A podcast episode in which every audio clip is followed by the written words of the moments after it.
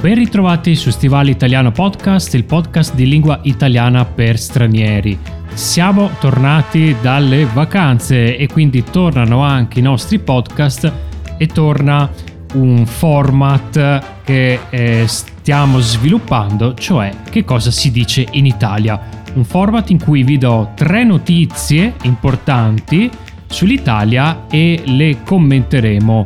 Quindi bando alle ciance e iniziamo subito con il nostro episodio.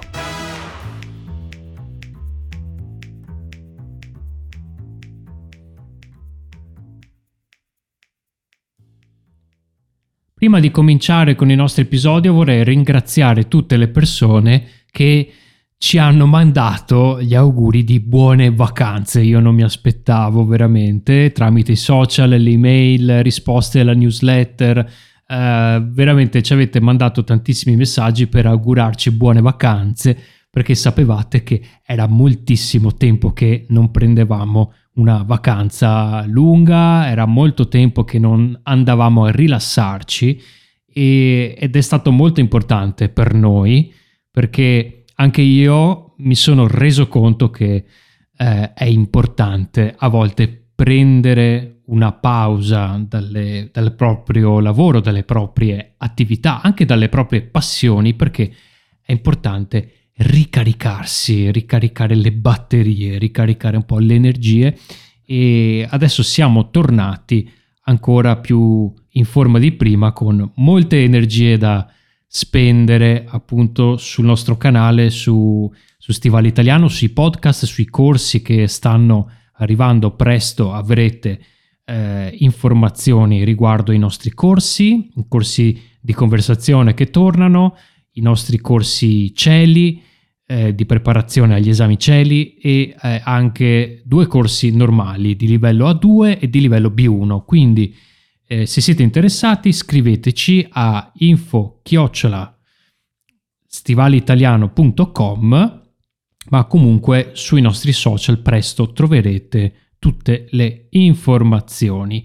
Vorrei ringraziare anche i nostri Patreon che stanno crescendo e che appunto anche per questo episodio, questo format che voglio portare avanti, che cosa si dice in Italia e sto cercando di dargli una struttura mh, mm, più definita, eh, riceveranno lo script del, eh, del, podcast, quindi moltissime parole nuove, glossario e per i più generosi di voi anche eh, degli esercizi per migliorare l'italiano. Comunque trovate già quasi tutte, cioè le, le, le trascrizioni e gli esercizi di tutti i podcast del 2022 e del 2023. Quindi grazie mille anche perché stiamo eh, con i vostri contributi stiamo mh, mm, acquistando anche nuova, nuova strumentazione per migliorare eh, i nostri contenuti. Avete visto che abbiamo preso un piccolo microfono per i video, ma eh, presto prenderemo anche altre cose per migliora- migliorare la qualità dei podcast e dei, dei video. Quindi grazie mille. Ma ora veniamo a che cosa si dice in Italia. Eh, di solito in Italia in estate non succedono molte cose, ma purtroppo devo dire eh, alcune cose sono successe, eh, soprattutto nel mese di luglio, perché c'è stata una grande ondata di maltempo nel nord Italia. Lo scorso mese un'ondata di forte maltempo ha colpito il nord Italia, causando danni ingenti a edifici, infrastrutture e attività economiche. Le regioni più colpite sono state Lombardia, Veneto, Trentino Alto Adige e Friuli Venezia Giulia.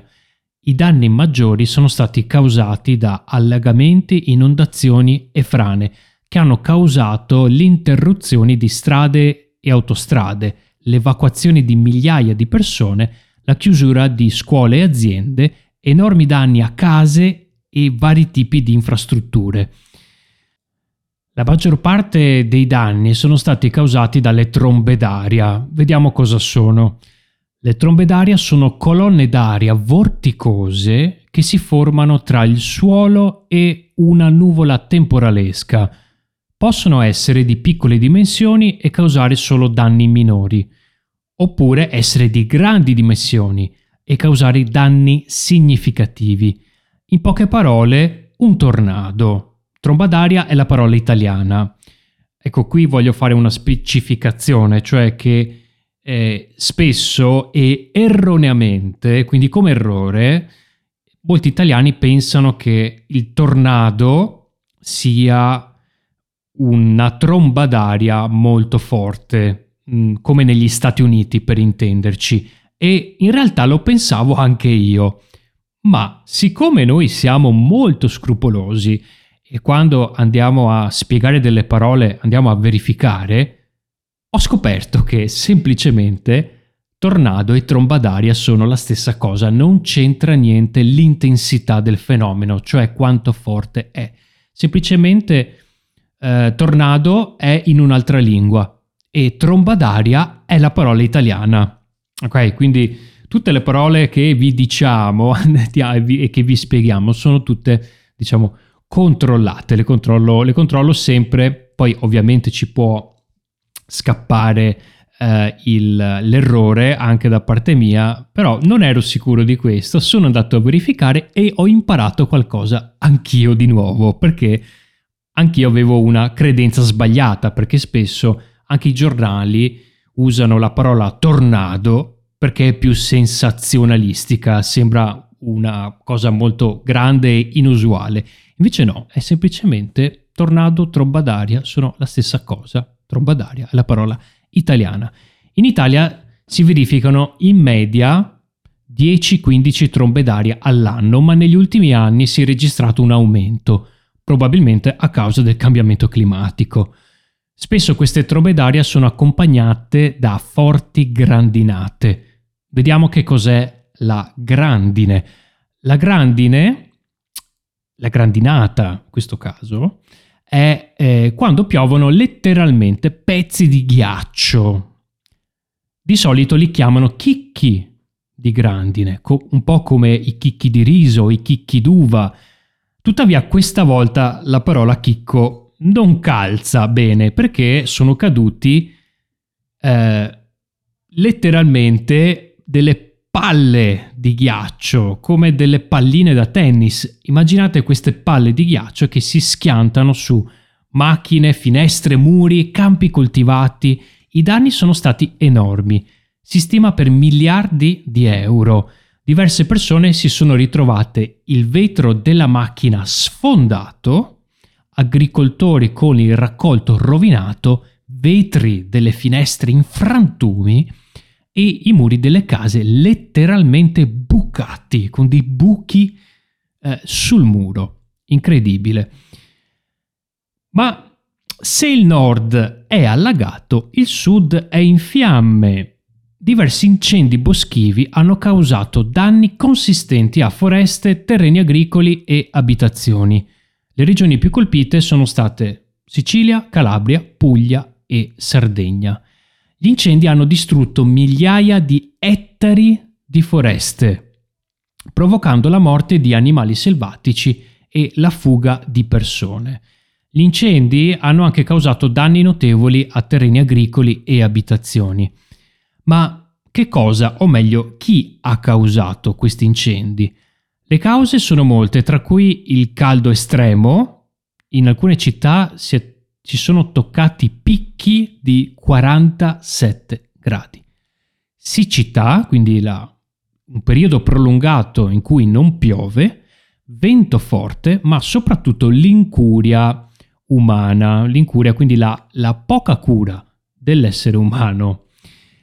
Gli incendi infatti sono stati causati principalmente da persone che hanno acceso fuoco in modo negligente. Attenzione a questa parola, negligente. Non è negligente perché c'è GLI, ma è una delle poche parole che effettivamente si pronuncia GLI. Negligente significa poco responsabile, non responsabile. Quindi hanno acceso fuochi in modo non responsabile, quindi non sono stati attenti ad esempio per fare un barbecue o per bruciare sterpaglie, come fanno i contadini quando bruciano foglie secche e rami secchi. In alcuni casi gli incendi sono stati causati dai fulmini, ma solo in alcuni casi. Ma c'è un'altra categoria che è quella che appicca incendi dolosi, cioè volontariamente.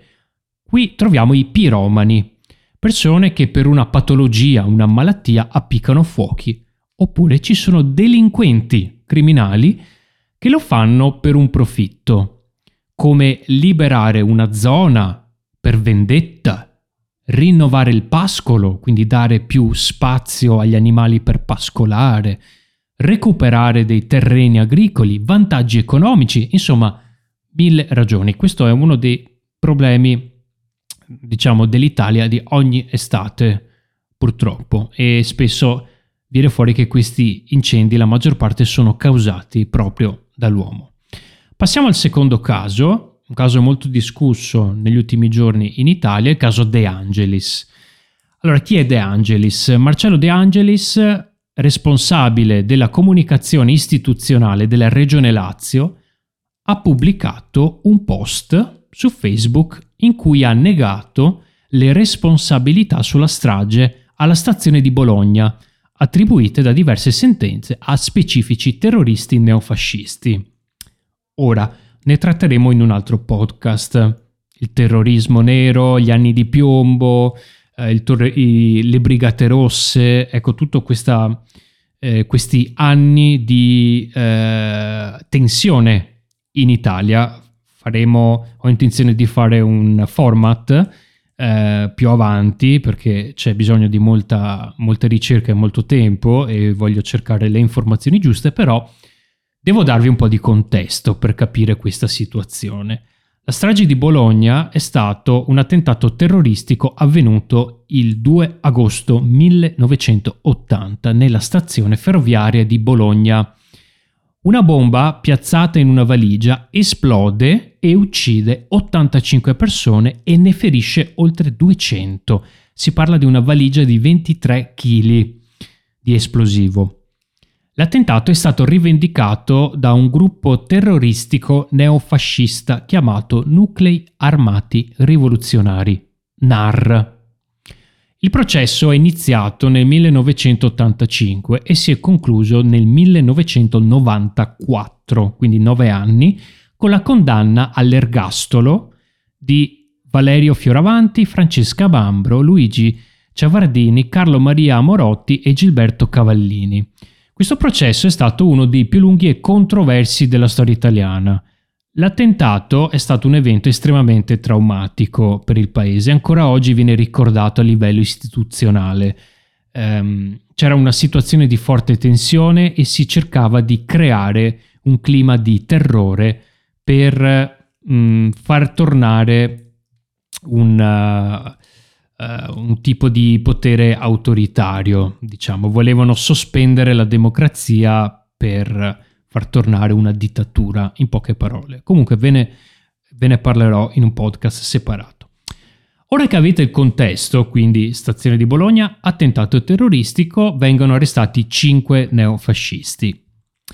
Torniamo alle dichiarazioni di De Angelis su Facebook. In poche parole, nel suo post, De Angelis, che è responsabile della comunicazione della regione Lazio, dichiara che tre dei cinque condannati, ovvero Mambro, Fioravanti e Ciavardini, non c'entrano niente con la strage e urla al depistaggio, cioè hanno cercato di influenzare, far sbagliare strada agli investigatori, ai poliziotti e ai magistrati.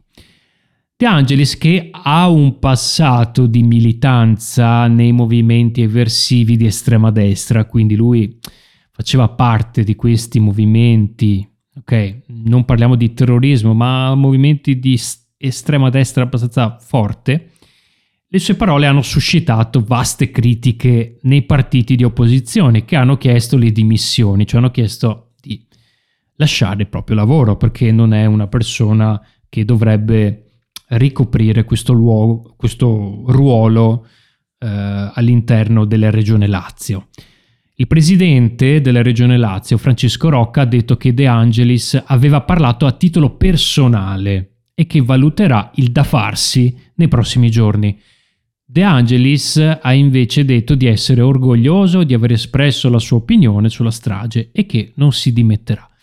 Bene, ora non sappiamo in realtà cosa, cosa succederà non ho più seguito molto la vicenda, a dire il vero, perché so che in questi casi, ormai in questo periodo, eh, diciamo, con questo governo di destra si tende a, eh, diciamo, cancellare il passato, cambiare il passato, c'è questa un po' tendenza a dimenticare quelle che sono state le, le cose brutte, diciamo, del, del fascismo e anche di questo tipo di terrorismo.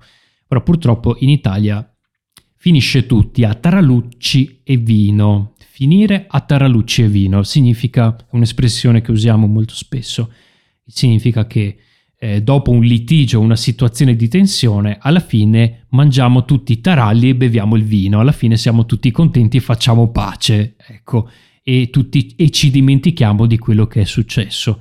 Probabilmente dopo questo scandalo finirà tutto a Taralucci e Vino, cioè De Angelis manterrà il proprio posto, eh, l'opposizione si sarà dimenticato di questo, le persone, l'opinione pubblica, il popolo si sarà dimenticato di questo e continuerà. Insomma. Ora passiamo ad una notizia più leggera perché eh, per questo mh, mm, format ho deciso di mettere anche una notizia divertente alla fine. Cerco di farvi il riassunto di tre notizie, però cerco di metterne una un po' più divertente per alleggerire. Ecco perché le notizie non sono spesso, non sono mai positive, allora almeno una la cerco e ve la metto. Questa è la storia di un cinghiale sul naviglio. Un cinghiale è un maiale, ok? Un maiale selvatico, ok? Quindi un po' mm, aggressivo con le zanne, ecco, e sul Naviglio, il Naviglio è il fiume, un, picco, un fiume che attraversa Milano, appunto. Un cinghiale è stato recuperato dalle acque del Naviglio Grande a Corsico martedì 8 agosto. I vigili del fuoco e la polizia provinciale hanno bloccato l'animale con una rete e lo hanno sedato, cioè l'hanno calmato, addormentato. L'incidente è avvenuto intorno alle 7.50 quando un, un passante, una persona che passava di là, che passeggiava, ha notato il cinghiale in acqua e ha chiamato le autorità. I pompieri sono arrivati sul posto e hanno usato le corde per tirare l'animale fuori dall'acqua. Il cinghiale è stato poi sedato e trasportato sulla riva. Questo non è il primo caso di cinghiale che si avventura in aree urbane. Ad agosto 2022 un cinghiale è rimasto intrappolato nella Darsena di Milano per 14 giorni. L'animale è stato infine recuperato e portato in un centro per la gestione della fauna selvatica. Nel giugno 2021 un altro cinghiale è stato trovato nel Naviglio Grande tra Gaggiano e Trezzano e a ottobre 2020 due cinghiali sono, sono arrivati alla Darsena attraverso le acque del Naviglio, uno degli animali è stato sedato mentre l'altro è stato abbattuto purtroppo, quindi è stato eh, ucciso probabilmente, non era ferito, stava troppo male oppure non sono riusciti a prenderlo vivo, diciamo. Eh, la crescente presenza di cinghiali nelle aree urbane è un problema crescente in Italia. Okay? Ci sono diversi casi, soprattutto nelle zone di montagna, e questi animali sono attratti dalla disponibilità di cibo e acqua e possono diventare aggressivi se si sentono minacciati. Quindi attenzione se siete in Italia e trovate dei cinghiali, cercate di stare alla larga, soprattutto se ci sono i cinghialini piccoli, perché diventano veramente molto aggressivi. Eh, ho visto scene eh, abbastanza, insomma, quasi peri- sì, scene pericolose di cinghiali che addirittura attaccano macchine e un cinghiale è veramente forte, è veramente forte, può sfondarvi veramente la macchina, quindi attenzione, non vi avvicinate ai cinghiali se siete in Italia, in qualche posto vicino alla montagna, soprattutto in Friuli, in Toscana, ce ne sono, ce ne sono parecchi. Bene, io sono contentissimo di essere tornato a registrare questi podcast uh, per voi. Eh, adesso stiamo anche lavorando e pensando a nuovi format e um, anche a modificare e migliorare i contenuti per i nostri Patreon, quindi se siete interessati fate un giro sul nostro Patreon, patreon.com slash stivalitaliano per supportare il nostro show e ringrazio tutti i nostri follower su Instagram e TikTok e noi ci sentiamo, ci diamo appuntamento alla prossima settimana per un nuovo episodio. Una buona settimana a tutti, a presto.